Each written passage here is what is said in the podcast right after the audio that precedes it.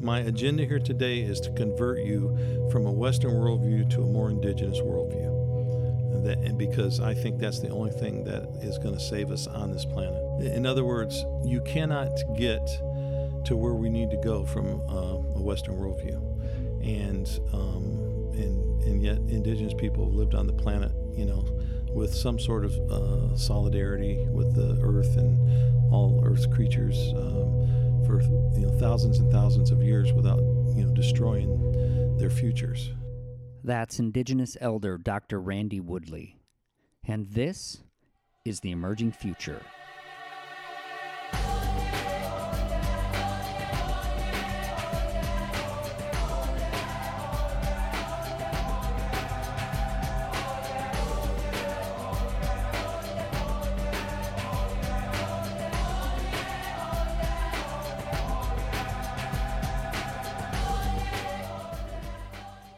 Welcome to the Emerging Future podcast. I'm your host, Joel DeYoung.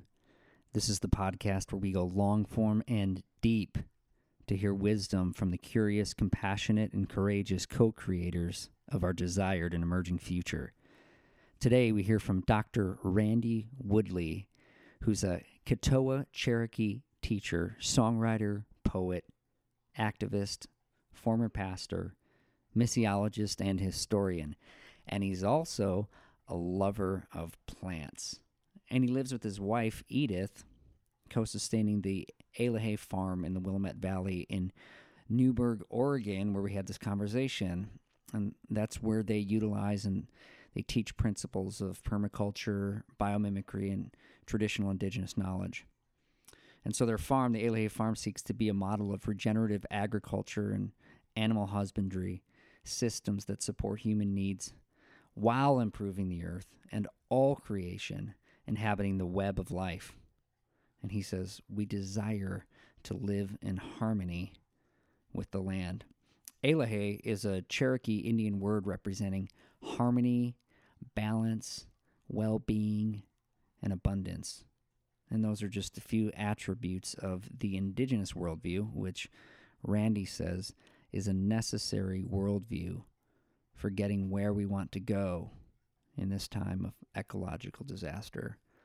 So we get into a lot in this conversation. We hear Randy's story, we hear different transitions in his life, um, we hear his relationship to the Jesus tradition, um, to the indigenous tradition. We hear about his teaching, we hear about his relationship with plants, and much, much more um, make sure you head over to the website limen.space, L I M E N dot space, where I've listed um, all of Randy's uh, connections and where you can find out more about him. So he recently released a podcast with Bo Sanders called Peacing It Together.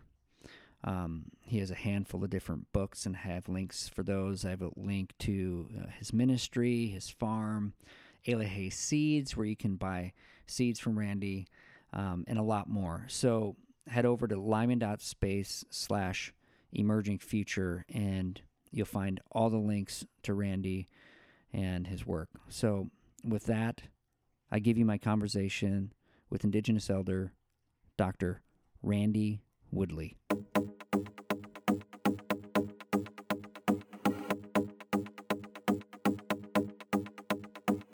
One of the things that seems to be a through line with uh, the Native American tradition is storytelling.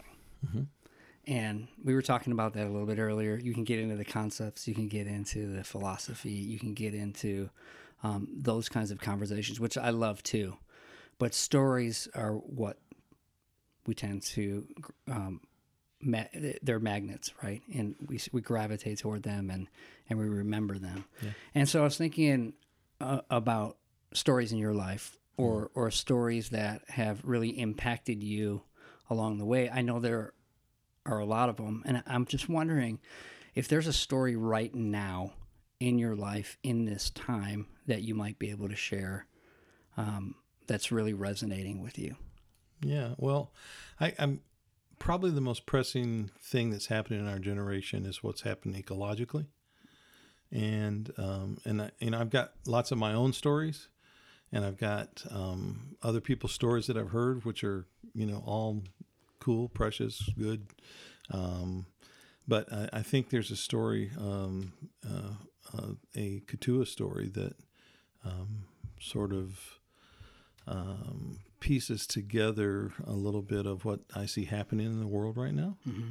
So, um, would you like me to tell that story? I'd love to hear the story. Okay. So, um, they say there was a time when our um, our people were uh, beginning to just kill um, without concern for the animal, only grabbing the best parts of the meat and and uh, kind of leaving the rest to rot and not being thankful and all that sort of thing. And so that's the the the sort of disaster, the ecological disaster, but it was really not a problem with the environment, it's a problem with the people, right? And when you say our people, who are you talking about? So this story is about our Keetoowah people, our okay. Cherokee people. And um, and so um, the animals decided, well, we're not going to put up with this anymore. You know, they can't keep doing that. And uh, so they got together and they decided, you know, let's let's uh, decide how we're going to get back at these humans for what they're doing. So they talked, and the the, the bears decided they wanted to lead the council. And what's kind of funny, um, insider perspective on this is to understand in Cherokee way, a bear is the closest relative to a human being. Hmm. And so you, when you're talking about bears, sometimes like this, you're really talking about humans, right? So, um, so the bears decide they're going to uh, uh, kind of come up with a way to do this and structure it. And there, so the bears begin to ask, well, how are they killing us? Well, they're killing us with bows and arrows. Well, then, then we're going to kill them back with bows and arrows. And so they decide to try and make bows and arrows. And so they they do that, and then it's like, well, somebody's got to come up with some string. What do we do? Well, they use they use our you know sinew for string. And so one of the bears said, okay, well, I'll give my life so that we can get enough sinew to have string so we can kill them and make our bows and kill them. So, um, so they start to do that, and they got their bows all made, and they began to to fire uh, in practice, and and uh, because bears have such long claws, the arrows were just going every which way, and you know they were shooting the squirrel tails, and they were the rabbits were hopping around trying to dodge arrows, and it was kind of pandemonium. So so they said, well, you know, we're going to have to cut off all our claws in order to learn how to be good shots. And so the bears kind of thought, and they were smart enough to think, well, if we do that, we won't be able to make a living no more because, you know, we scratch in logs and the dirt and everything else with these big claws. So they finally, the rest of the animals said, you know what, bears, you know, thank you for coming up with your ideas. Let's get some some more ideas. And uh, so they decided, hey, put the inchworm in charge of this meeting. So the inchworm began to to uh, say, you know, uh, what do you guys think? And so everybody start putting out ideas, and finally they come with this idea. Well, let's put disease on the people. So they come up with all kinds of diseases. They came up with smallpox and chickenpox and measles and mumps and you know all kinds of uh, of things that would uh, begin to kill the humans, influenza, and uh, and so uh, they even came up with something called menstrual cramps at that point. Mm-hmm. And uh, the inchworm thought that was so funny that he fell off the log he was on and, and fell on his back. And they said he's been crawling that way ever since. so, um, so they, they began to put these diseases on the people, and the people began to die. And so, um, you know, first it was the you know the older people, and then the the small children, and and then it began to work its way into finally the the men, the warriors were beginning to die, and then even the strong women began to die. And you have to understand we're a matrilineal society, so our women are the strongest of all mm. of us, right? So, and then when all the strong women began to die, um, they finally said, "Well, there's not going to be any more of us. You know, we got to stop this somehow." So they sent a delegation to the animals, to the animal council, and begged them, "Please, you know, will you take these diseases away from us?" And they said, "No, we won't. We don't forgive you. And uh, and so they just kept dying. And this whole time, the plants were watching this, and the plant people began to feel sorry for the human beings, and so they they began sending dreams uh, to the humans, and they would for each dream uh, they would send a different cure to a different person.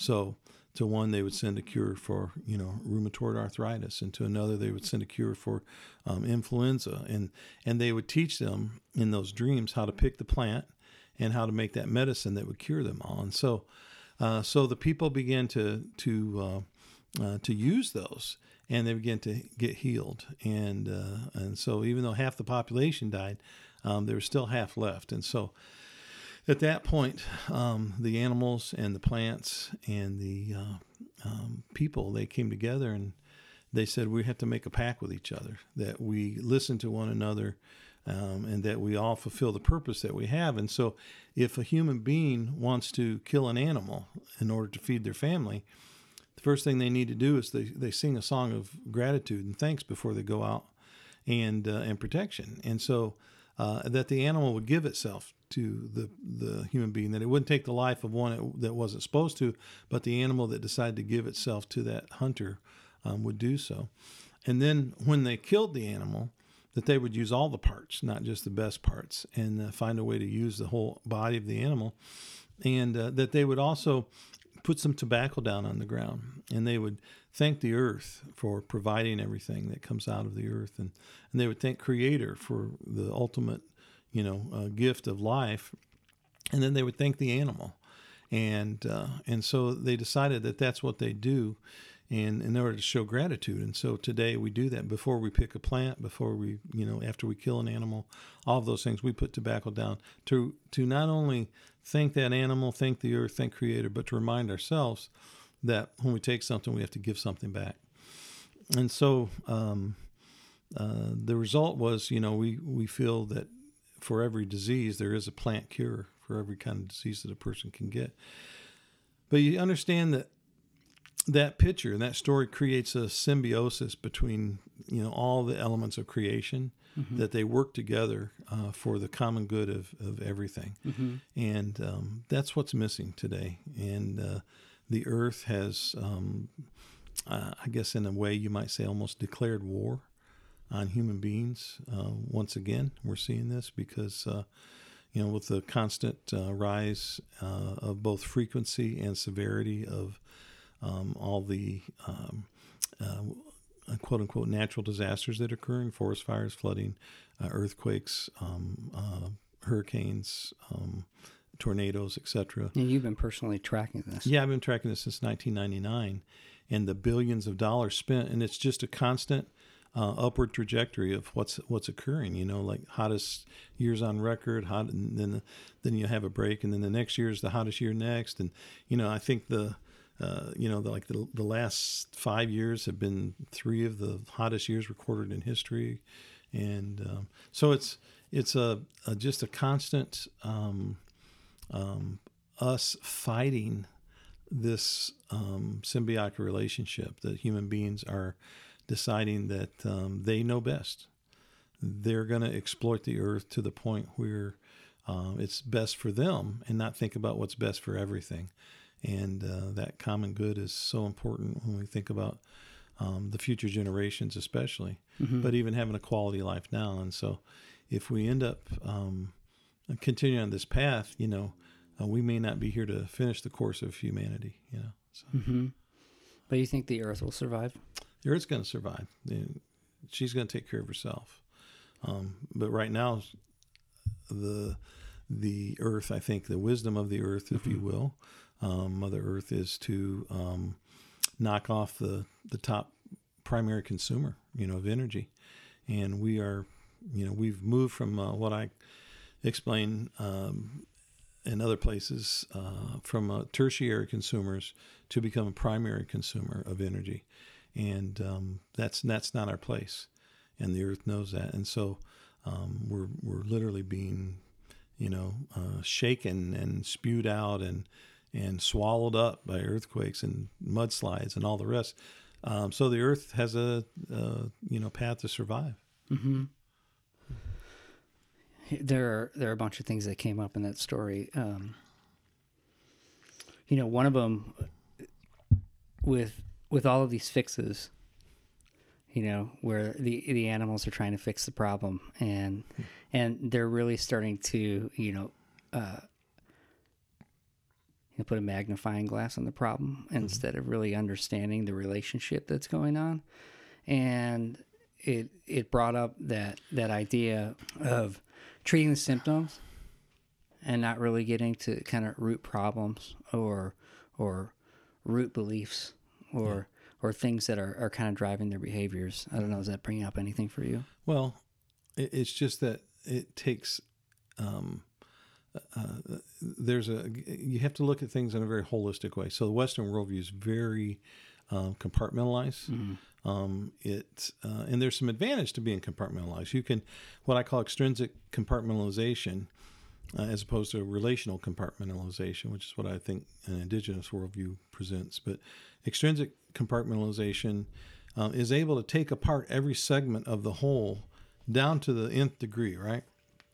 And so um, th- that's great because you can really focus and study on things. The problem with the Western worldview is that the West treats people as if they are that part rather than the whole.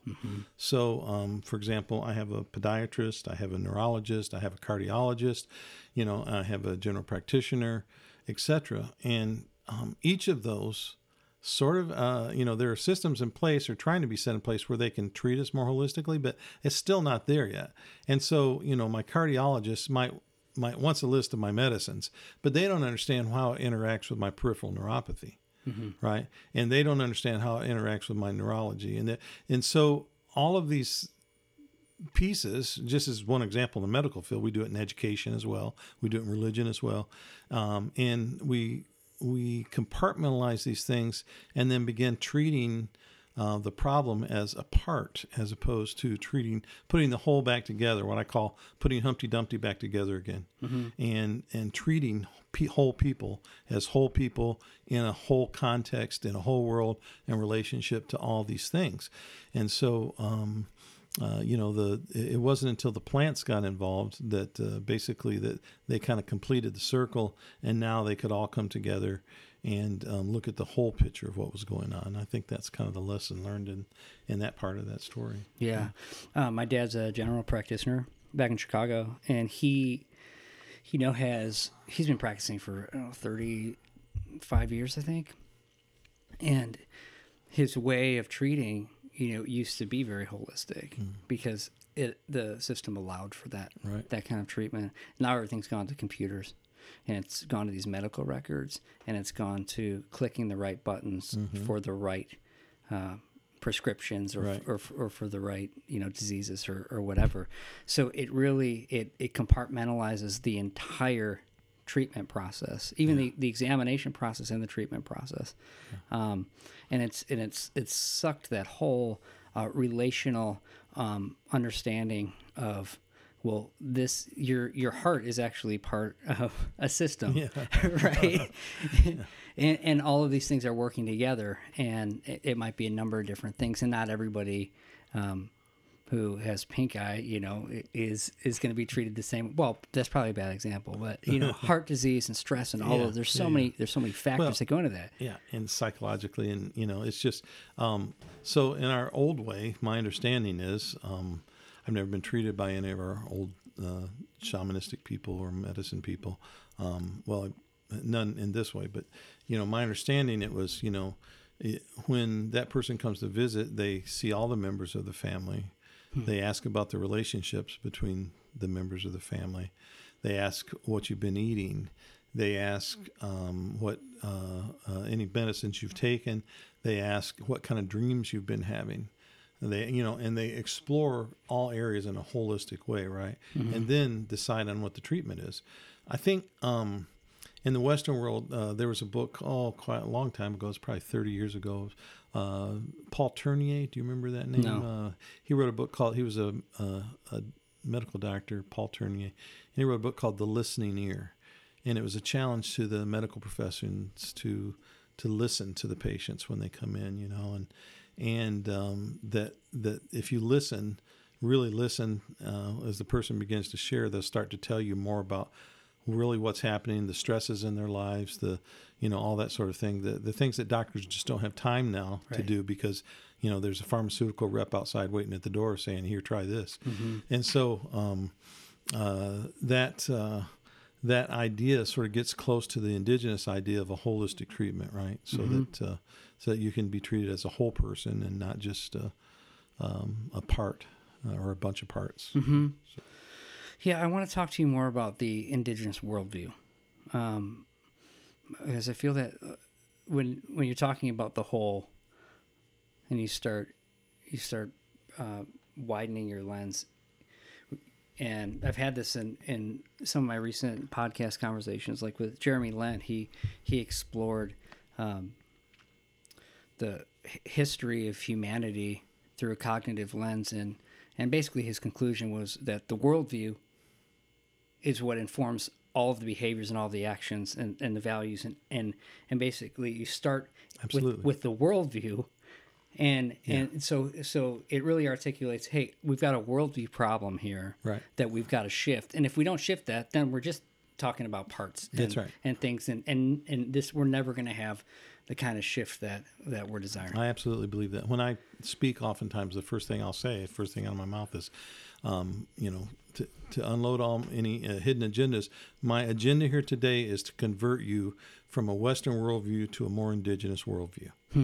And that, and because I think that's the only thing that is going to save us on this planet. So, yeah, we, in other words, you cannot get to where we need to go from uh, a Western worldview mm-hmm. and um, and and yet indigenous people have lived on the planet, you know, with some sort of uh, solidarity with the earth and all Earth's creatures um, for you know thousands and thousands of years without you know destroying their futures. So Mm-hmm.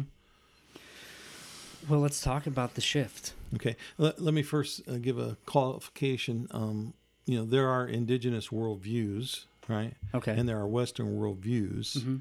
And so, um, you know, I, I certainly don't mean to talk uh, as if I have the indigenous worldview or or talk uh, make a case against the Western worldview. I'm only talking about what I've experienced in my own life and uh, my limited understanding, and um, and so it's sort of a um, you know just a qualifier that uh, this is not the sum of the conversation.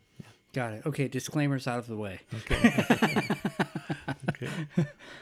Well, I, re- I read I read one of your articles, you know, about um, about Western worldview and the characteristics of the Western worldview and particularities and the indigenous worldview. And there's a wonderful graph in that that I'll, I'll post along with this because it it's too detailed to kind of talk about every one of these, but it it really um, provides a nice list of hey, this is kind of where we're operating as a whole. And and would you say that Western the Western worldview has become the global worldview? Yeah, I, I think that's, uh, you know, in the same way that um, uh, sort of white supremacy, and white normalcy is the standard in America. Uh, we've sort of combined that with the Western idea, and now that's become, um, whether it's white folks or not, that Western hegemony that's present here in America has now become sort of the uh, one of the the standards that we're trying to impose on the whole world. Yeah. Mm-hmm. Um, and and its foundation is dualism, right? So right. so w- we get rid of the dualism, everything else crumbles, and so that's really the the big ticket item. Um, is that? And, but it's it's throughout our philosophies and our religions and our educational system and our medical practices and, and everything is just built on this foundational dualism. Mm-hmm. A binary worldview. Uh, The binary worldview comes out of that. Yeah. yeah. Um, so a non-dual way that takes a lot of practice. Um, maybe a lot of experience. Yeah. Practice and experience. Yeah, experience. Yeah. um, it I think it, it could also just um, just spending time in an indigenous community Mm-hmm. um, breaks that down too. Mm-hmm. So and sometimes I've had like so I've been running a a Native American ceremony called the Sweat Lodge Okay. for 30 years now, and uh, and I've actually had people sort of knock the the first peg out of their dualistic worldview by just coming in a sweat lodge, you know, and all of a sudden they were like, this was such a spiritual experience, but it was physical and it was you know, mental and it was emotional and it was, you know, all this going on at the same time. And they've never experienced that in like a church or something like that. And yeah. so, so to them, that's like, you know, this is like, this, this was a whole thing that they experienced and, and it's their first experience with that. Right. Yeah. So, yes. Um,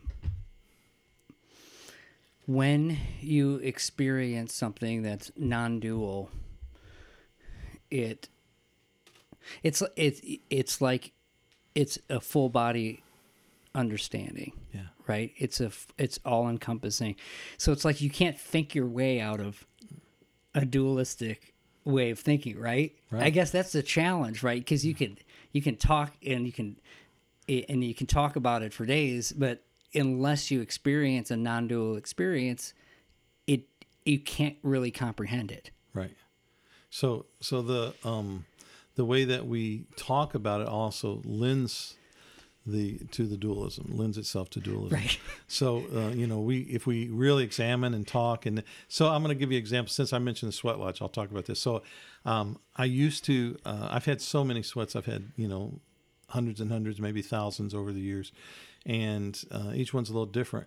And um, we've always had different kinds of people in you know they're not all been all native you know there's always been you know people visiting and, and white folks and others westerners. And so um, uh, one time i noticed that um, this this one guy a non-native guy white guy went in and and he wanted to know like everything you know how hot how, how hot the temperature is uh, how many rocks i use um, you know um, was the water uh, from the faucet or was that special water you know uh, on and on and on and on. And so, and I'm like, oh, I feel really uncomfortable answering these, but I wasn't quite sure why, you know. And and uh, um, the same guys had been actually up at Lake Tahoe with us, and they began to ask us like, how, you know, uh, is this the how deep is it? How cold is it? You know, I'm like, you know, what is all the head stuff, you know? But yeah. anyway, it was weird.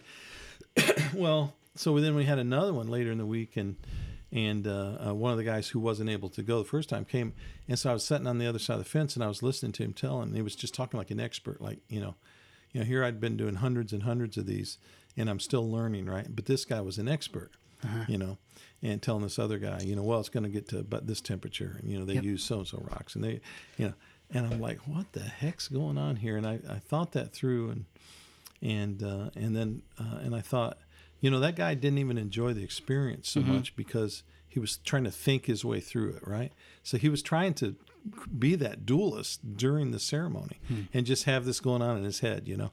And um, and so from that point on, and that was a long time ago, I said, uh, I'd, I'd, tell people who are not familiar with sweat or hadn't been in, I'd say, you know, um, you can't ask any questions until after the sweat is over and we're sitting around eating together. And you hmm. can ask me whatever you want and uh, um, and they're always like, well, why? And I said because it detracts from your experience, and and for them it was like you know how could I have an experience without thinking my way through it? You know, it's a scary thing for a Western mind, mm-hmm. but uh, it somehow it works, right?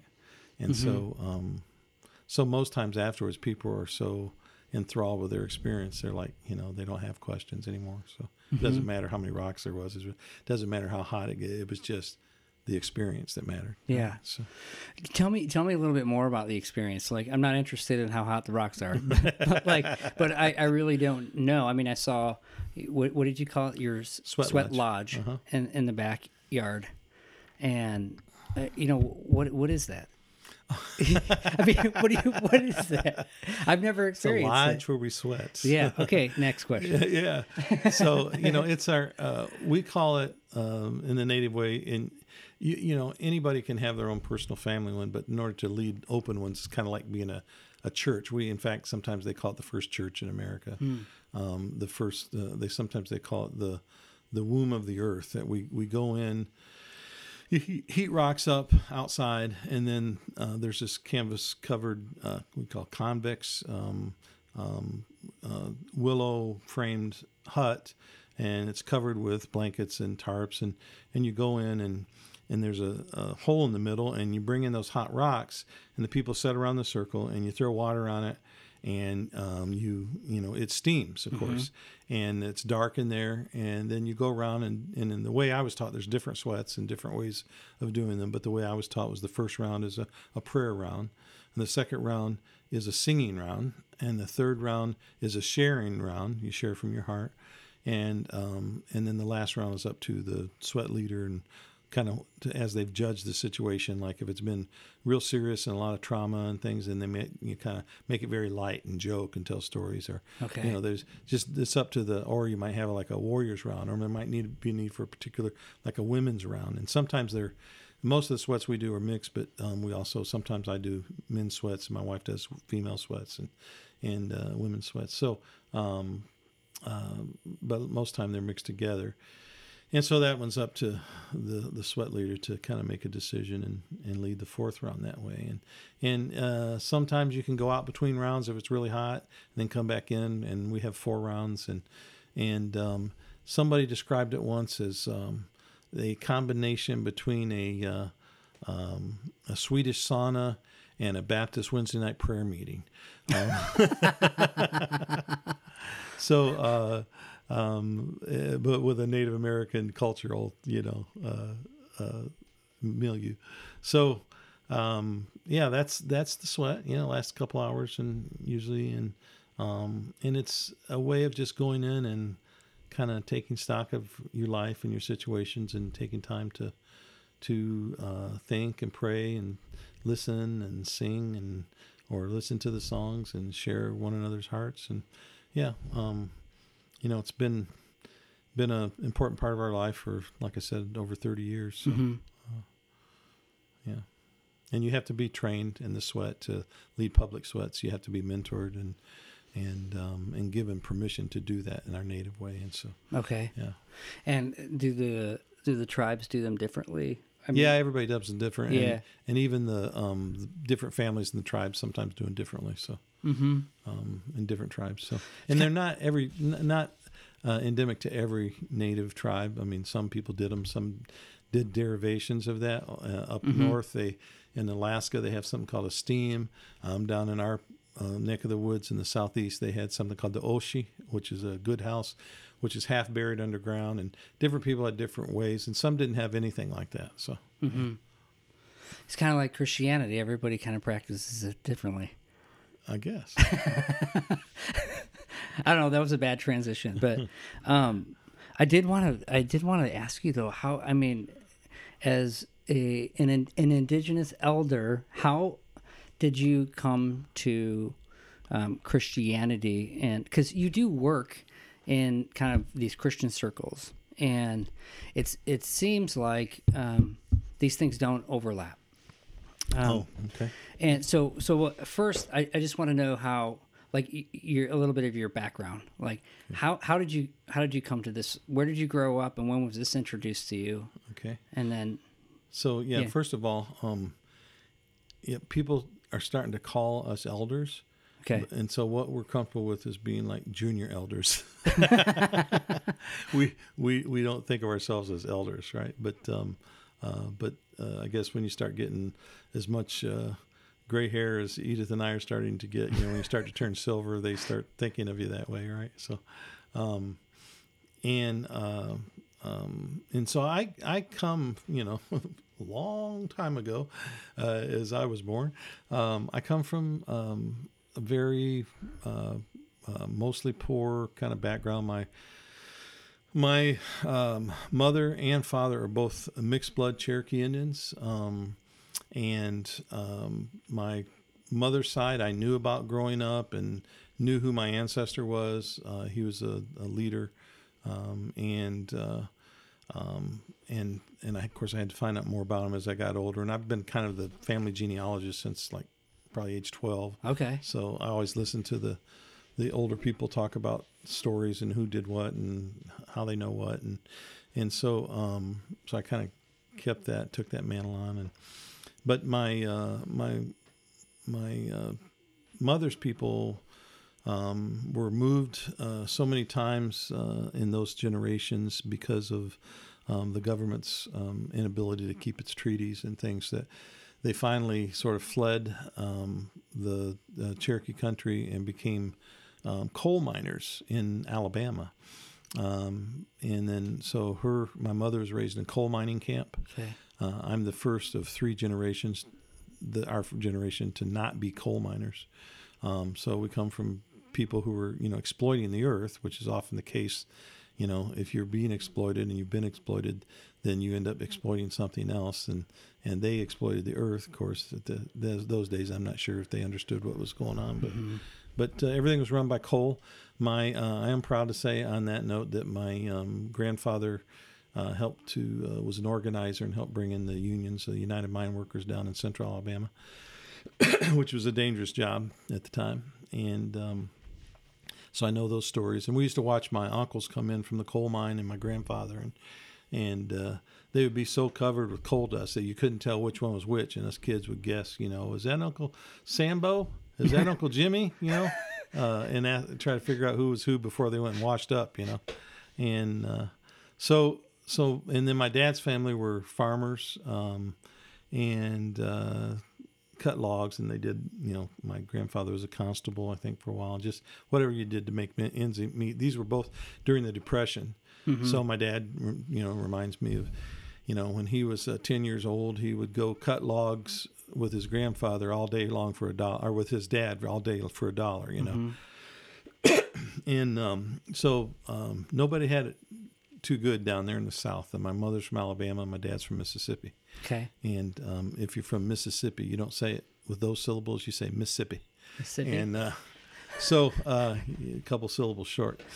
Um, so uh, as my dad likes to say, uh, he's uh, by the way he's 93, going to be 94 soon, and my mother's 91, going to be 93 soon. really? Or 92 soon, yeah. Where are So, they? so they're in Florida now, unfortunately, not not where they want to be, but where they ended up, unfortunately. But uh, um, another story for another day, I guess. But uh, uh, my dad says uh, in in Mississippi they taught him the three R's: uh, reading, writing, and road to Detroit. And uh, so they went up with a great migration to Okay. uh, the north and the Rust Belt, and uh, we lived just south of Detroit in Ypsilanti, Michigan. Um, a little sort of like the Ypsilanti, sort of what they say, the armpit of Ann Arbor. Okay. And uh, and Willow Run, where I grew up, is the armpit of Ypsilanti. So it was a rough place to grow up. Double armpit. Yeah. um, highly uh, um, um, racialized communities. Um, the poorest of the poor moved up north to get jobs in the factories. Um, so, and that included, you know, black folks, white folks, native folks, anybody in the South who who had it really bad and just hoped for a better life, kind of a thing, you know. So, so they went up, and so then um, my dad, after working for a few years for Ford Motor Company, um, started his own business of uh, seat covers uh, res- restoration. Um, uh, and so he, so which is a subsidiary of the auto industry, right? So, Right. So he ran a seat cover shop for I think 17 years. Um, my So mom- seat gets torn up, bring it to yeah, your dad. Yeah, and then repair it or put in new upholstery. You know Okay. and and then he brought all my uncles and everybody up to work for him there and so they all i think every relative we ever had lived with us at some point you know my especially on my mom's side because they were actually much more poor than my dad's side Uh huh. uh, my mom was raised in a coal mining camp you know Wow. uh, she tells us about when she was uh, uh, when they were little kids in the coal mining camp they got the same thing every year for christmas they got a, a walnut and an orange and that was their christmas presents you know um, Really? yeah, and, and she's one of thirteen. Uh, my dad's one of nine. So, um, uh, so we grew up there. I always tell people I grew up in a, a pocket of the South in Michigan. Uh huh. So, um, and uh, Did you learn how to work on seat covers yourself? no, I never did that. My by the time I was a teen, preteen, my dad decided he wanted to move into um, building homes. Mm-hmm. and so he became a builder and retired as a builder built homes all his life and i do i did work for him and Okay. I, I do know how to do that so uh, unfortunately i don't have the the uh, back for it so Mhm. um, i got out of it and uh, ended up uh, going back to college instead of tearing up uh, sidewalks with sledgehammers and crowbars and all that kind of stuff and Yeah. putting up uh, roof and doing cement work and all the rest and But you built this bunkhouse that we're sitting in, we right? kind of yeah remodeled it and kind of built it up with you know some help. Um, so yeah, I got a little bit of skills, but I probably nowadays I'd just make a better general contractor because I, I know what needs to be done, but I don't have the dexterity and ability to do it. Right. So um, yeah, so so in that environment in Willow Run, Michigan, um, you know, I began. I actually um, uh, was my my mother was and dad were involved with a church, a little Mhm. American Baptist church there, and um, uh, went to a church camp when I was ten years old, and uh, um, the the um, and and all this, this church was full of highly mixed blood people. So it was a lot of like uh, mixed blood Choctaws and Cherokees and Shawnees and people from the South who were in in each of their families. You know were. were, You know, would get together, and, and that's kind of who they hung with most of the time. Mm-hmm. So they'd get together on Friday nights and they'd play music and they'd tell stories and they'd talk about, you know, their, you know, how their grandmother, you know, speaks their language and all that. And, you know, and I grew up watching that, but I was kind of like, well, you know, I don't want to be that kind of Indian. you know, I want to be the kind of Indian that speaks my language or the kind of Indian that, you know, knows my history, not have to go, well, that was my grandmother, you know? And so, um, in my case, it would be my grandfather, uh, my mom's dad. But, um, uh, so uh, I always kind of had this longing, like you know, I'm being robbed of something. So, and my identity, and uh, so I related as a small kid as being a native, even though as you're looking at me, you can tell I'm highly mixed blood, right? So, but um, I was always thought of myself in that way, and um, and so whenever like uh, there was a lot of transition at our schools, and you know, kids would move from the reservation to our school, and whenever we'd have uh, those uh, Indian families move in, I'd hang with them, you know, and I'd hang around their parents, and I'd, you know, make sure that I, I, you know, like I'm trying to find out what my culture's supposed to be, you know, in my young person way. Mm-hmm.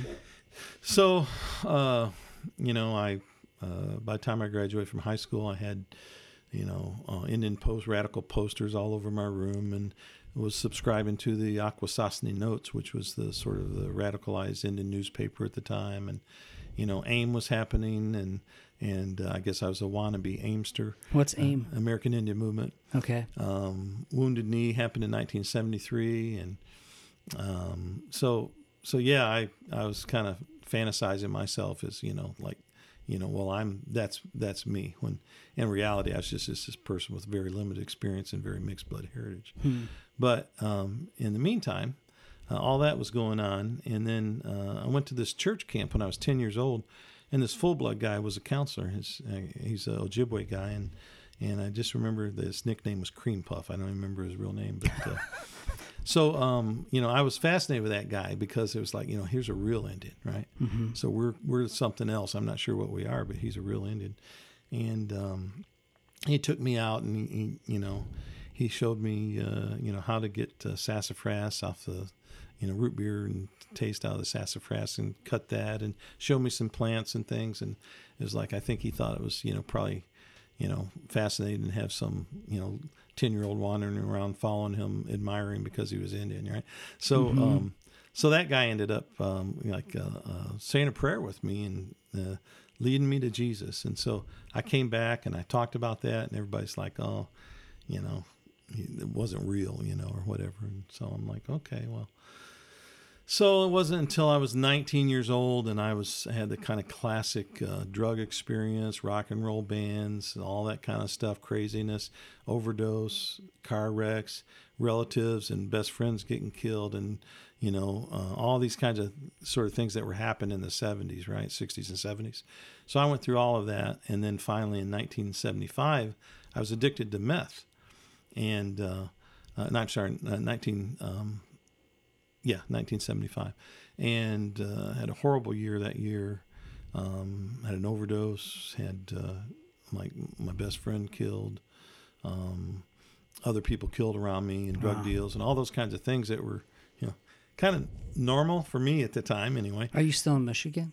Yeah, still Yeah. Michigan, and uh, uh, and I end up um, um, uh, trying to go to school, but I basically went to school to deal drugs to, to Eastern Michigan University, and uh, and then I was flunking out mid semester, couldn't even hardly finish a sentence. Was, my mind was so gone, Wow. and and uh, and I was trapped, and I felt like you know, hey, uh, there is like this inability to be free to to you know, to rid myself of this thing that's that that I don't want controlling me, right? So I ended up um, going to uh, you know a meeting in a church and um, you know kind of classic walking the sawdust trail, you know walking the aisle, um, and I just remember praying and I said, Jesus, if you are real, and you can deliver me from this meth, these drugs, um, uh, then I will follow you the rest of my life and I'll never look back. And I think I got up from there an hour. I was by myself, by the way. I just told the people, just let me alone to pray because I knew God was real, you know. And I'd been taught as a little kid, well, that's Jesus. So, so I'm like, I can talk to Jesus on my own. So I, I did. And I, you know, hour later, I walked out of that room and they were wondering what went on. And, and all of a sudden I had this, you know, it was this power experience and I never wanted to do drugs again. And, uh, and I was healed, um, or I was healing anyway. And so that's why I say my healing really began. And uh, um, so from that point on, I was like, well, how do I do this? You know, um, sort of. Uh, unfortunately, the the good folks who were trying to help me figure that out, uh, most of them had sort of assimilated or were totally assimilated, and like the native stuff. Well, you know, cut your hair. You know, don't worry about all that native stuff. You know, take your posters down because that's like a false pride, and you know, just read the Bible. You don't need to be reading these newspapers about Indian uh, American Indian movement and all these kinds of things. And and it was sort of the idea was just be like us, mm-hmm. right? Which means just assimilate. Yeah. And so I tried to assimilate for several years. Um, uh, felt a call to service, to ministry, as you say. Um, um, got myself a three-piece itchy wool suit and some white man ties, and and uh, tried to do that. I was became a flaming evangelist, and uh, eventually I, I realized there's something wrong with the story here, hmm. and um, uh, and so I I had this transitional period. I moved to Denver, um, and uh, and during that period, I began to to say, well, what does it really mean to be native and and to follow Jesus and and um, uh, and, and to to have a native identity? What is that about? And and uh, so I began to question a lot of things and and what does it mean to, you know, this you know what's the problem with this evangelism why do i feel so bad about it when i do it you know and because they tell me that's what you do if you, are a good christian right mm. well what i didn't realize was that the you know, if you're going to be a, a, a, true Christian, you can't follow Jesus. So, uh, in fact, um, you know, what the way I was taught as an evangelical, if you will, the um, uh, following uh, Jesus is the antithesis of being a Christian. Um, and so, um, kind of figured out somewhere along the way, maybe a, a decade ago or so, that um, that following Jesus is very different than being a Christian. That that you probably there are some people who can be a Christian and follow Jesus, but it's extremely difficult hmm. because Christianity has been so immersed with empire mm-hmm. for so long that it's probably irredeemable.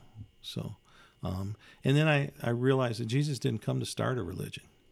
You know, he would just say, "Follow me." Right. Yeah, he didn't come to start Christianity, and so. Um, and so the hierarchy and the dualism and the, you know, the judgments and the, you know, all the the doctrines that, you know, have everybody so afraid and everything. All that stuff is so, you know, like hell and um, you know, damnation and all the things that are theologically built into the baked into the bread, built into the system. You know, mm-hmm. that um, that none of that stuff's really true, right? I mean, when you really understand. So, so I, part of my journey was, you know, I ended up reluctantly then getting a bachelor's degree and reluctantly getting a, eventually getting a master of divinity and reluctantly getting a PhD. And I became the most reluctant academic you can imagine. and, um, but but I reached the pinnacle, and then I got tenure, and I've written some books and did some mm-hmm. articles and blah blah blah blah, right? And and so what I found out was, you know, uh, basically, um, it, it's just like any other sort of corporate structure that that there were things that occurred along the way that solidified um, power. Hmm. And, and that power has been used over people for so long that they become comfortable with it. And they'll even oppress each other with it. But the truth is, is that none of that has anything to do with Jesus. Mm-hmm. So, Yeah, and you were talking about Christ- Christianity. So basically, a, a system of, of power embedded in what that is, what that currently is, and academia, Mhm. and, um, with a hierarchy built into that whole thing. right, and well, and even the just the way that we we learn in the educational system. So the the idea was so so I was out actually doing what we called ministry, what I now call service, doing service in my community in so many places in so many ways, and, and learning how to work with people um, and work with cultures for so long. Um, and then I kind of get some academic degrees, and then I do that some more, and then I get so. Um, but the traditional route is go to college, you know, then go get a master's degree in whatever your area of specialization is, and then um, and then go do a, a, a maybe you do an internship during that time at some point. Then you go on and get a PhD in one specific area of that, so you've got more knowledge than anybody in that area. And you might have gone through, you know, high school, uh, bachelor's, master's, and PhD, and still never really practiced what it is that you're supposed to be the expert at, right? So that's the Western way. Mm-hmm. Where the indigenous way is, you know, you you get with someone who's been doing this most of their life, and you don't ask a lot of questions, and you basically watch them, and then they tell you, you know, to do things. Now you can do this. Now you can do this. Now you're ready to do this on your own, and that's a whole different system of learning. Yeah, well, mentor mentorship. uh, Um, so, did you have uh, indigenous elders mentoring you? I have. I've I've been really fortunate along the way to to have uh, deeply um, uh, people of dignity uh, with deep dignity along the way who have helped me out um, in different places where I've lived. Most of them have passed on now, Hmm. um, but some of these were very old people, um, people who um, withheld judgment and were tolerant to a you know fault of others and and who um, I would ask permission, like, "Hey, do you think it'd be a good idea to do this or that?" And and um, before I would do anything, but but then I'd take the heat for it, right? So they didn't. So um, people who were born in teepees, people who, you know, were um, exposed to what they would say are the real elders, right? Mm-hmm. and uh, and so because of that, um, I always, and whatever I do, I try to think about what they would say about what I'm doing, Hmm. um, and I, that's the way my wife and I try to live our lives to, so that we would please those elders who have been so uh, gracious and helpful to us along the way. Wow, what a gift! Yeah, it has been. It has been a real gift. I, we miss them terribly, but we can only remember, recall them in our minds, and remember our conversations. hmm Yeah. Did you learn about plants from one of those people? Yeah, I've learned some about plants in different places we've lived. Uh-huh. Um, so we've lived in a lot of different places and been around a lot of different kinds of Indians. Mhm. Um, and uh, um, and so I think in every place I was fortunate to have people because I have an interest in plants Mm-hmm. to take me aside and say, you know, use this one for this. Here's how you when you harvest it and how you harvest it. Mm-hmm. And, uh, you know, one of the things in common, no matter whether it was in the southeast or whether it was in Oklahoma or whether it was in um, Nevada or, where, or, or even here where we are in the northwest, one of the commonalities of all those people who have helped us to with the plants, they always say something like, "No, if you don't pray over it, it won't work." Oh, really? Yeah, which is back to that holistic idea. It's like, you know, this is not just something physical. This is something spiritual, Mm-hmm. right? And that breaks the dualism. Spirituality. Yeah. Yeah. Um, you, you just mentioned earlier too about asking permission, and when you were giving us the tour of your farm, you were talking about asking permission of the plant, Mhm. you know, before you before you break it off, hmm and um, yeah, I I just think that asking permission is not something that's very common these days. Really? Nobody Well- else does that? Well, I mean, it, you mean when they build a house and they cut those trees down, they don't ask permission before that? that ha- that that is currently happening across the street from our house. wow. There is a a big there's a four unit development, and there was a big cedar along with some maples right mm-hmm. there. And so, you know, we investigated the plans and we're like, it looks like those are coming down. Um, and then sure enough, they, they were going to come down. So, you know, we kind of inquired about that and said, hey, we, we just want to make sure because that's a cedar. And with our work at the Greenbelt, we've been planting hundreds of cedars over the last 10 years. And it doesn't seem like you should be able to just cut that huge one down. Yeah. Um, I mean, especially on a hillside and everything it's doing, you know, with uh, the water and um, and so it turned out that the city was like, no, they're gonna, it's okay, they can cut it down, and then they're just gonna plant some, So plant some more. so somewhere else, Right. right, As if that doesn't affect anything. right, right, and then and now our streets flooding, right? Oh, well, yeah. I There mean, you go. just Absolutely. It's all related yeah. and connected. So, what's your favorite plant out in all of this farm?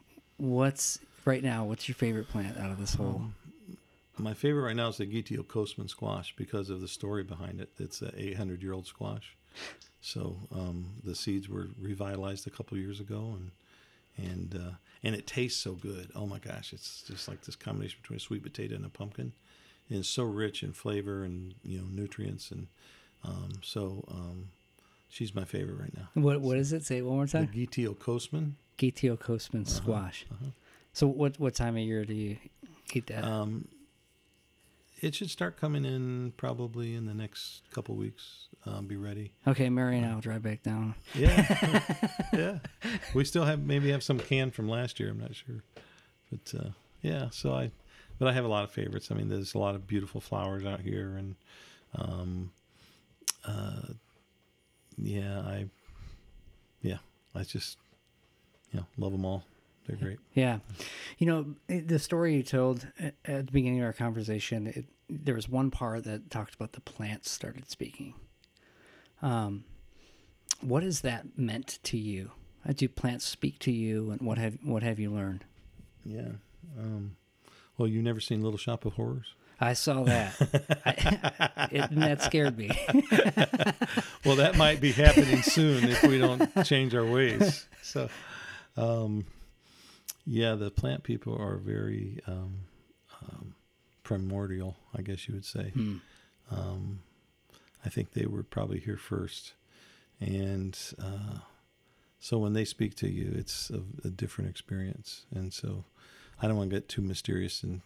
You know, Come on, let's go there. This is crazy. Yeah. That. They talk about plants talking to you, but but you know i've i've had plants speak to me in dreams and um and it's a very uh life-changing experience. Hmm so, Well, I, f- I feel like dream work is coming back into um, acceptance um, as as a way to um, understand something at a deeper or spiritual level. Can you tell that story?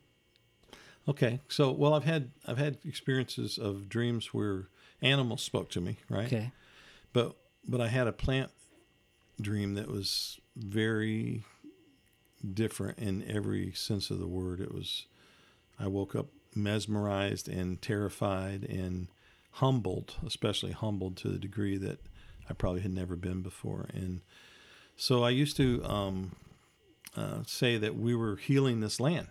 That was our job. We were here to heal the land and and this land that we're on and and uh, uh, you know, it's, it's surrounded on three sides by monocultural industrial farming of um, filbert nuts, and and uh, and so we were trying to restore it, heal it, and uh, and I said that all the time. We're here, you know, part of our job is to heal the land, and and then I was coming back from New Mexico from a, a conference that we were speaking at, and uh, uh, at the motel room I had a dream, and I woke up and I was startled, and I was almost breathless, and and it was a very simple dream but all the plants and i don't know if it was here or where it was but the but the plants knew me right and all the plants spoke to me without saying a word. And what they said was we are healing you. And i got the message. It's that i'm not in control of this thing you know Mm-hmm. that i'm a guest walking through here. And um, my job is to help them do what they do right? Mm-hmm. to, to become a co-laborer uh, with the with my surroundings and with the plants and and to learn and to to help uh, help them heal me. And Mm-hmm. I think that's not just like physically through you know plant medicines, but it's also just being with them and and uh, watching them. You get you know you have all these senses right with with uh, sight and smell and sound and all these things and and all of those are an experience with your plants. You know. Mm-hmm. So Man, that was a gift. yeah, yeah, and it was it was it changed my life and how I, you know, I I thought I was there and I wasn't there, and uh, now I've learned that you're never quite there. so always remember that, and so uh, and so I'm humbled to just be a part of the of the circle here, not to to think I'm in charge of the circle. Uh huh.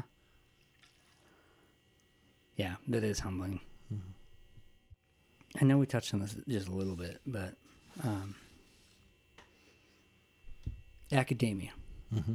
So you're a, you're a professor at a George Fox University. Uh, George Fox University and uh, Portland Seminary, which used to be called George Fox Evangelical Seminary. Now it's called Portland Seminary. And my card reads Distinguished Professor of Faith and Culture, Director of Intercultural and Indigenous Studies. Okay. so what are you teaching? All the exotic stuff. Uh huh. So I teach. Uh, I've I've taught uh, up until recently. I've taught American church history. Um, I'm teaching essentials of theology. I'm teaching a class called reconciliation. Um, teaching um, uh, faith and social action. Um, yeah, world religions. Mhm. Yeah, those are some of the courses I teach. Mm-hmm. Anything about racism? Oh, uh, um, my favorite course is called. Uh, uh, I'm just about ready to go back on contract next week, so I got to start remembering this stuff. but um, uh, it basically it's about ecology and uh, ecotheology. Basically, Oh, it's okay. an ecotheology course, and so I'll be teaching that as well. Um, intercultural studies courses that Yeah. uh, we teach, um, anthropology, etc. Um, and what was the question? uh, racism. Yeah, So, so, I mean, that we- enters every course. does it? Okay. Yes, because it's a present problem in every area. Right. You know, I mean, if you understand it as a separate thing Mm-hmm. um, to be studied, then um, you know you can teach it in an academic environment in one class. But if you understand it as as um, embedded in all of the subject matter, Mm-hmm. um, then you have to mention it in all the subject matter. Mhm. So, And are you free to talk about that in an academic institution? Yeah. well, as far as I know, Yeah. um, nobody's ever come inside my classrooms to hear what I'm teaching. so, um, you know, I've, I've been accused of students of being a, a reverse racist a number of times. You know, there's, Okay. there's always at least one white male who basically either says it to me or says it in the evaluations. You know, Mm-hmm. but um, but it's the first time they've ever dealt with the notion of white supremacy, right? Mm-hmm. and so they don't know how to react to that except for to accuse me of you know and that's the sort of that's the standard fare is to problematize the person who's being persecuted to Okay. problematize the person who's been oppressed and and make it you know like the indian problem right Mm-hmm. so that's the you know the, there's always been this thing throughout our history where the the government was dealing with the Indian problem. You know, yeah. Well, what's your problem? Well, the problem is you know you've you've taken our land and tried to commit genocide, and you've you know stolen our children, and you know they've been tortured and raped, and you know um, uh, murdered, and and uh, you've given us disease and everything, and so. Um, uh, you know, and and then the you know Western society says, well, why is that a problem? You know, you're you're the problem for mentioning it, and so um, so we problematize for resist our own subjugation, um, and I think that's a kind of a common Western trait is to say, you know, what I just I actually just got an email yesterday from someone who said I'm talking with these people and and they said, you know, well, we understand why older Indians uh, might be mad because of the injustice done, but the new, the younger people have been getting everything by the government, and why, uh, why can't they just get over it? And um, they've had every opportunity to get ahead, and they still don't. And I'm like, oh my gosh, you know, I have a long list of what's wrong with that. But you know, first of all, uh, it, it, problematizes the people who are being you know hurt and oppressed. Uh, secondly, uh, um, they don't know jack about history because those things are still going on. You know, it's they haven't stopped. So you get over it when it's over. Well, it's not over. Um, and, and and even if the overt acts were over, the neo-colonial um, uh, tentacles that have spread through all of our economic and education systems are, are, all there still enacting the same spirit that they always were there for. Um, and so, like, there, you know, I, I, I, think I give them four things, and I, I, I, you know, just shot an email back real quick, and I said, well, here's some of the problems with what that that looks like, um, and uh, yeah, so so that kind of stuff goes on all the time. I hear that all the time. I I hear the uh, the uh, you know well you're the problem for mentioning this. You know you don't want to assimilate and be like a white person and and assimilate to white supremacy and white normalcy. Well, what's wrong with you? You know. Uh, hmm. As if that's the sum all answer to everything, or or you don't want to be a democratic uh, capitalist, you know, um, you know you uh, you, you don't want to achieve the highest educational attainment that you can you know what's wrong with you? It's like you know those, those things are based on skewed values that are competitive that are dualistic that are um, white supremacists that are um, built uh, to basically accommodate one type of person um, from the very beginning of this country the white landowning male or any person who can assimilate to be enough like that. You know it doesn't matter what color you are. Mm-hmm. and so if you can if that's your goal is to assimilate into that, then you can uh, be successful in the eyes of you know that society that, that deems that successful. There's no room for diversity. You know, there's no room for different experiences. There's no room for an equal setting at the table. It's like only the people who agree get to sit at the table and do this. You right. know? And that's the way it is in academia too. And I, I didn't want to get my PhD, but my wife was wise and she said, "You will be able to speak in areas that other Native people won't be able to." And um, you'll you'll be able to, as we say, sit at the big people's table, mm-hmm. and not at the the children's table, right, to discuss these things. And so, um, and that's that's true. It's afforded the ability to be able to do that. It's a high responsibility and a burden at the same time. There's always the um, resistance of assimilation because the probably academia is probably one of the most assimilative processes there are, and especially when you get to teach, you know, it's uh, you have to really fight hard to resist that temptation to just give in. And so, um, you know, it's it's been a balancing act, but I feel like that I've I probably swung too far the other way, where I've just, you know, kind of offended too many people along the way because I, I was uh, unwilling to submit and assimilate. You know, mm-hmm. the constant tension. You know, holding the tension of what you want to say, holding the role. Um, being in that system, which is totally immersive. So race racism again is baked into the bread. It's it's it's here, and um, and the view that um, it's some sort of a like outlier. Mm-hmm. You know that you know why do we got to talk about this? I hear about this all the time. Like people just you know just you know the problem with the race the the, the only racism is because you people keep bringing it up. You know, kind of a thing. That, mm. I hear that a lot. Really? Yeah, and uh, you know, if that's not your experience, I guess that's your uh, your uh, your bailiwick, and you get to you get to say that a lot. But um, that's not the experience of most people I know. right. Know? So, yeah, I have a friend, Bruce Crawford, and one of the things that he does in these kinds of talks when he's sitting with people and and uh, he said he just asked a question. He said, "You know, I've had a pretty good uh, life how's life been for you? You know, and uh, and you get to hear some stories then, right? Yeah. Mm-hmm. So. Hmm. So, I know that you're in a little bit of a transition. Yeah.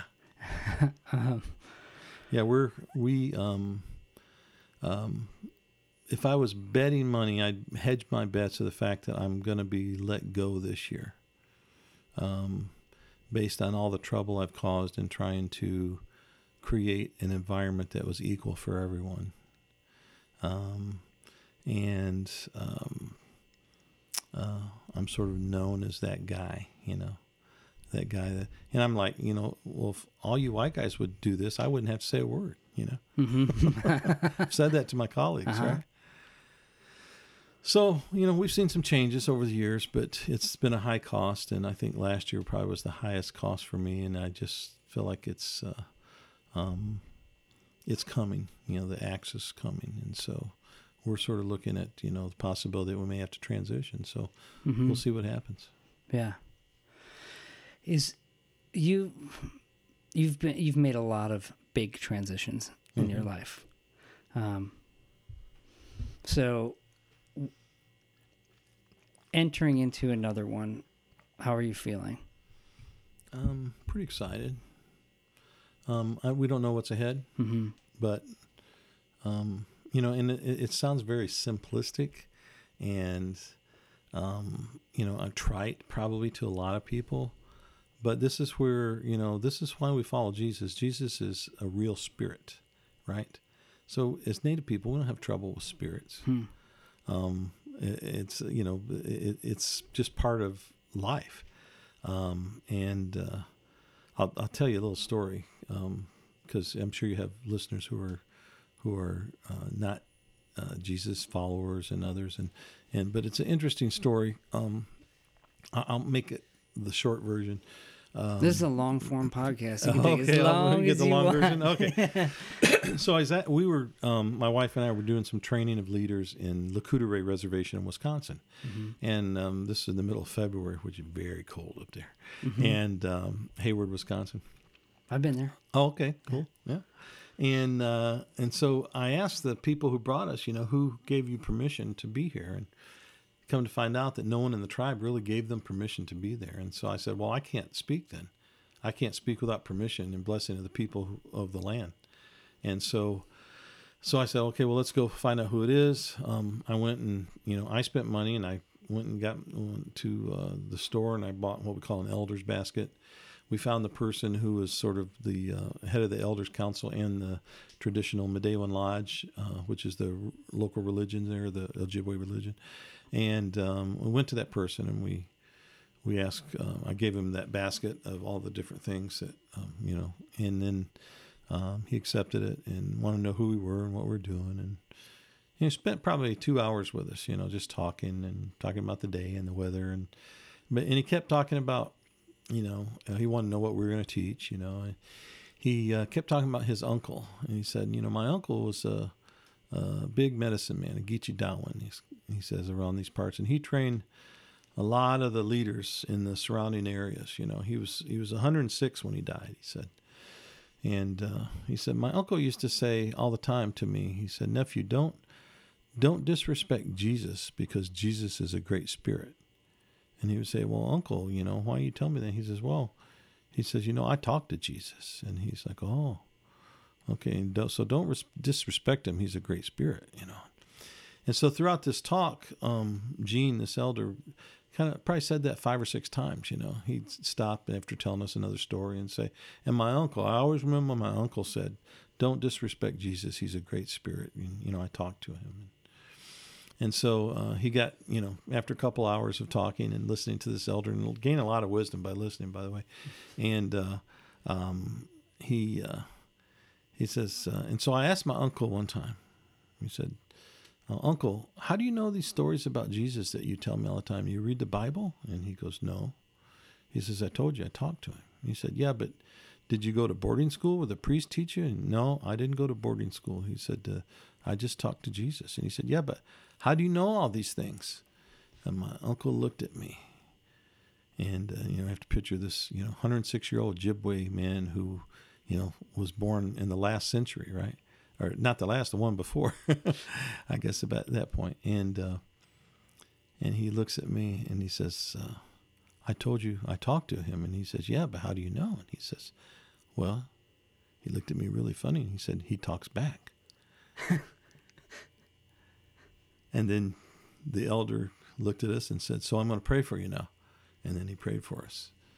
And, um, you know, the, the problem with Christianity is they, they, they think they have God, Jesus, however you want to express um, the Creator, uh, in this bubble, this, you know, and that he's captured, Mm-hmm. and that he's available only to those people who are Christians. And uh, but I believe, like uh, like uh, Gene's uncle, that Jesus is a great spirit and that he's available to anybody. So, Hmm. yeah. That's beautiful. Hmm. Hmm. Well, speaking of beauty, You want to talk about my wife? well, look, you do a, a lot of things. You write books. You're you're a teacher. You're a community organizer. You're a farmer. You're indigenous el- elder. Um, you're Junior. el- junior elder. Almost there. A couple more gray hairs.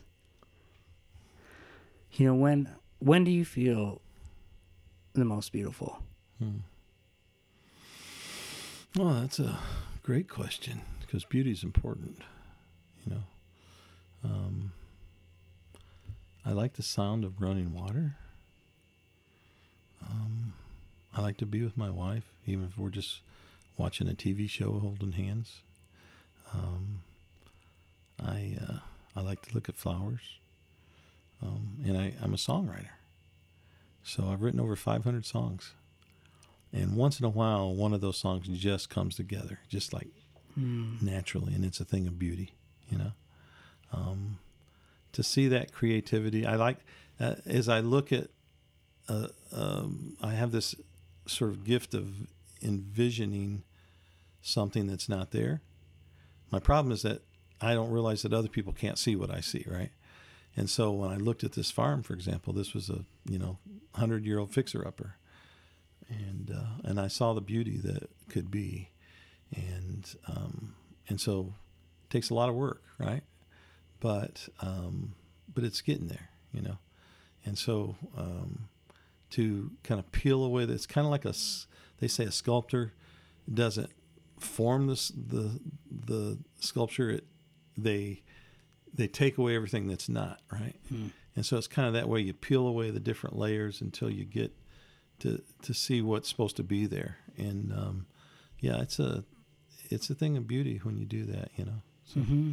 and I think it's the same thing to sometimes I, here and here's where I'm learning. Here's here's why I'm just a junior elder because I haven't really learned this yet. But as I look at people and people who I just love to hate you know our president's of course one of the on top of my list. You know I just, I just love to hate him. But I have to reimagine and this is where I, I think the words of Jesus are so wonderful where he said you know you bless your enemies don't curse them. Um, you know pray for them don't despitefully use them. And um, which not not a lot of people have said that throughout history right? Mm-hmm. um, and so you have to begin to reimagine people as well. People who mean you harm, people who are ignorant, people who um, uh, could cause a whole lot of uh, chaos and pandemonium and and things that uh, cause other people harm. And and I think to bless them is to reimagine them in uh, a better light, and then hope for the best. Now you have no control over that, right? Mm-hmm. except for now all of a sudden somebody in this world thinks of them in a different way and so i'm learning to do that so lo- Mhm. Yeah Oh, I like that. Reimagine them.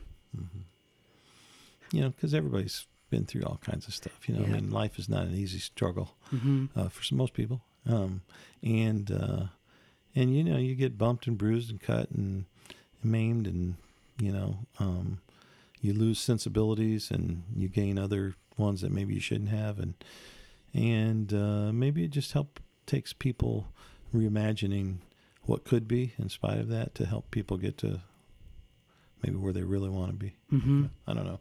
Maybe I have too much faith in humanity, but you know, I certainly don't believe in original sin. You know, Mm-hmm. so um, I, I believe people are mostly good. You know, Yeah. so.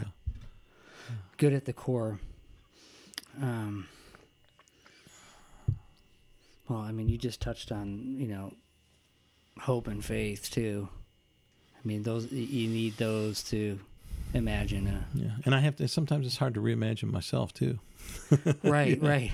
And uh, uh, so, you know, it's a gift that I use quite often. Mhm. Let's reimagine a different me. Uh, just a better me. Yeah.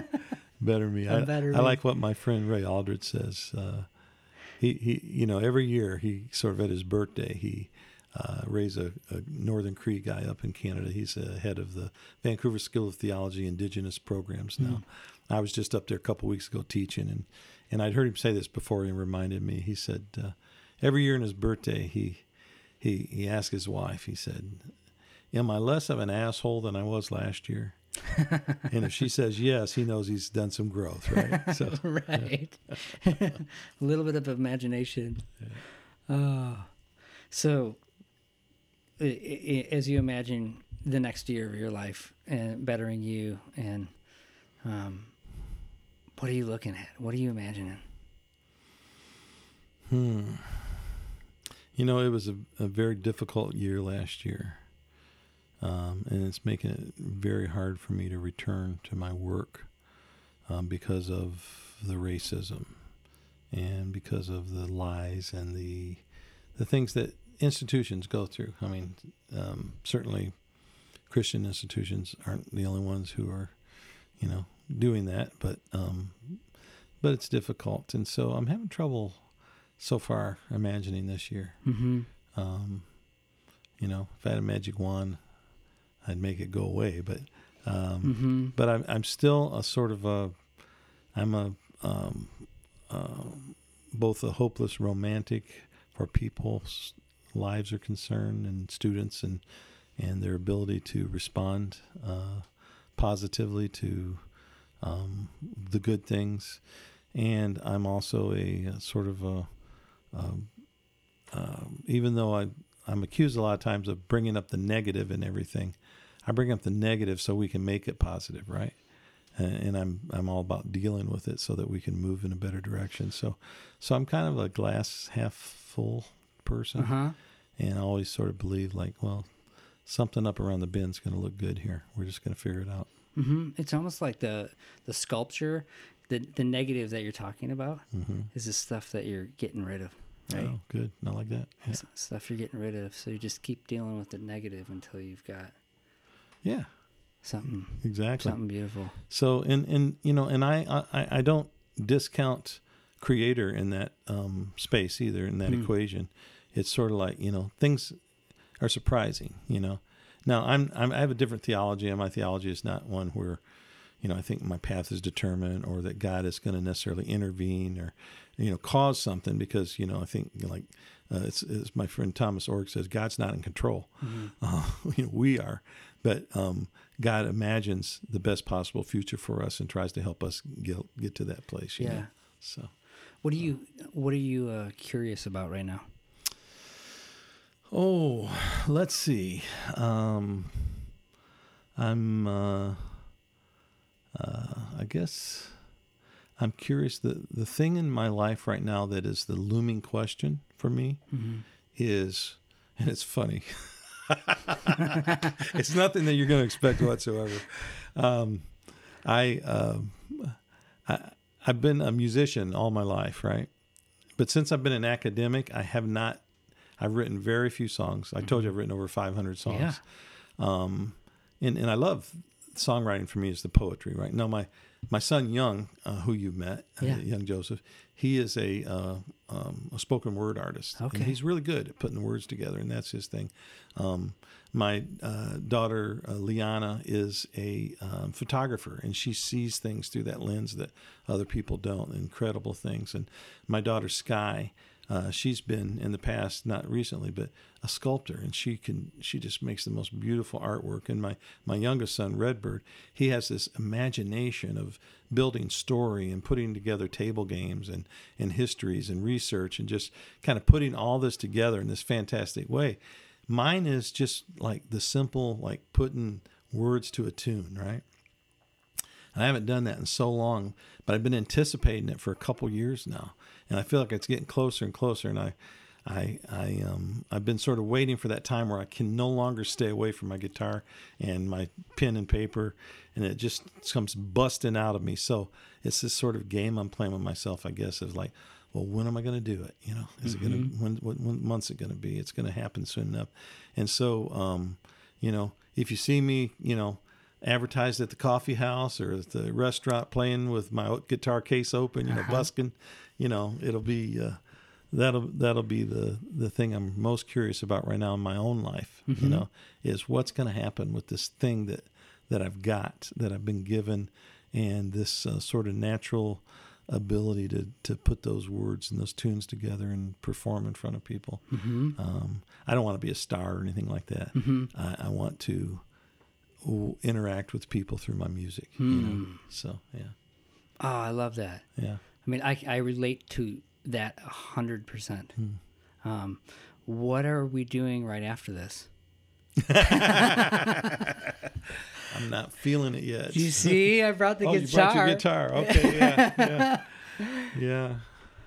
So, and I'm- I'm not that great a musician, really. I mean, that's not the. I, I actually was a bass player. I don't need the disclaimer. Yeah. but but I think I'm a fairly decent songwriter. But um, but I, I haven't picked them up for so long, you know.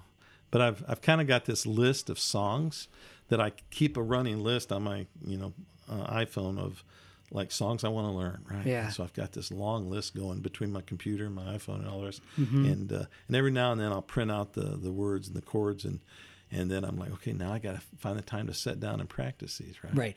And that's the part that I haven't done yet. So. Mhm. So, you know, if only I could retire this year.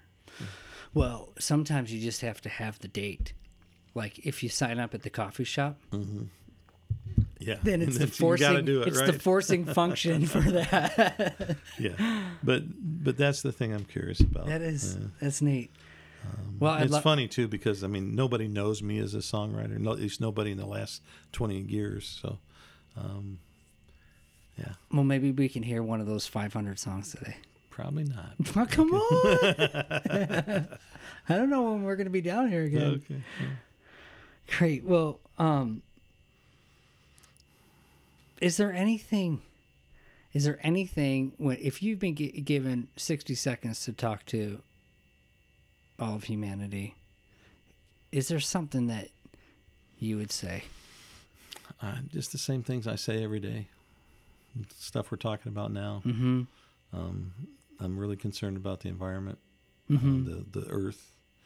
Um, I'm concerned about the spirit of humanity. I'm concerned about the the spirit of fascism sort of uh, rushing across the land, and the ignorance of the masses. Mm-hmm.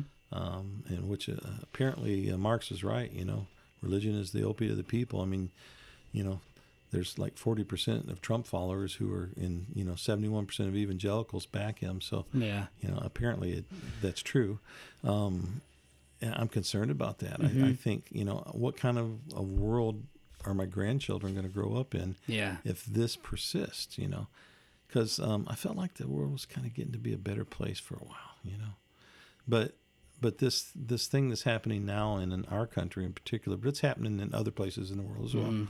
um, is uh, got me real concerned. I'm real concerned that, that we're going to end up going to war and they're going to try and take my sons and uh, you know raise my sons to give themselves for some corporation. It's best interest. You know, Mhm. um, I'm uh, you know I worry about these things because they are reality, and I I know that um, uh, you know the to- just like these uh, immigrant children who Mhm. are coming in, right? You know, th- the concentration camps didn't begin with the Jews. You know, they began with people who were beginning to be enemies of the state. You know, and then finally it was a, a genocidal campaign. And um, you know we're on a slippery slope right now um, by allowing this to continue. Um, and if I could, uh, you know, say anything to the world right now, it would be, you know, wake up, wake up to the reality of what's really happening here. You know, however you want to put that.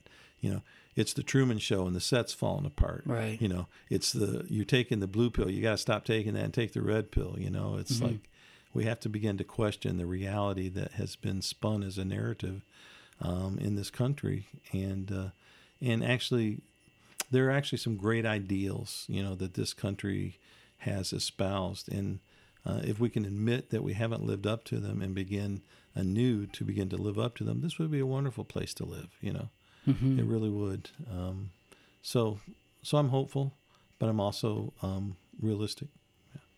hmm I think that's a great place to wrap it up. Um, if people want to find out more about you, want to read your books, Mhm. what's the best place to send people? Okay. Well, um, okay, so uh, we'll start with the podcast. Um, we just, uh, uh, Bo Sanders and I just started a podcast not too long ago called Peacing It Together. And it's P E A C I N G, Peacing It Together. Peacing It All Together. I'm sorry, Peacing It All Together. Um, and um, I think we got 10 episodes uh, done on that. Um, all kinds of topics. Uh, I've got a my last book's called Shalom in the Community of Creation and Indigenous Vision. Um, I've got a book called um, uh, Living in Color, Embracing God's Passion for Ethnic Diversity. I have numerous articles and chapters and books and things out there.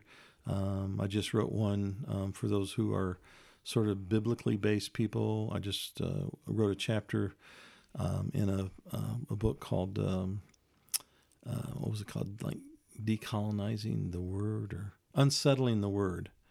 Um, experience in decolonization. And um, it was put out by the Mennonites in Canada. So I think that's at commonword.ca. Um, I've got a children's book that I'm really proud of called The Harmony Tree. Um, and you can get that on Amazon. Most of my books you can get on Amazon. I've got a Bo and I have a book coming out uh, probably in the late fall um, that's called uh, Decolonizing Evangelicalism. Hmm. Um, and uh, yeah, so we've got a website, uh, eagleswingsministry.com. And that's like plural, plural, singular, because there's a lot of Eagles Wings Ministry type people out there. Okay. Uh, so plural, plural, singular. Um, we got uh, elohehfarm.com and elohehseeds.com. If people want to buy seeds from us, we have uh, open pollinated um, heirloom seeds that uh, that we grow and love, and we'll send to you. Yeah. Awesome. And I'll I'll put all this in the show notes too, so Okay. uh, people can link and, and find you right away. Yeah. So and and then I wish I kept a calendar. Um, we're going to be speaking, um, doing a lecture series up at Western Theological Seminary in late mid late September, and we're coming back from that in Indiana.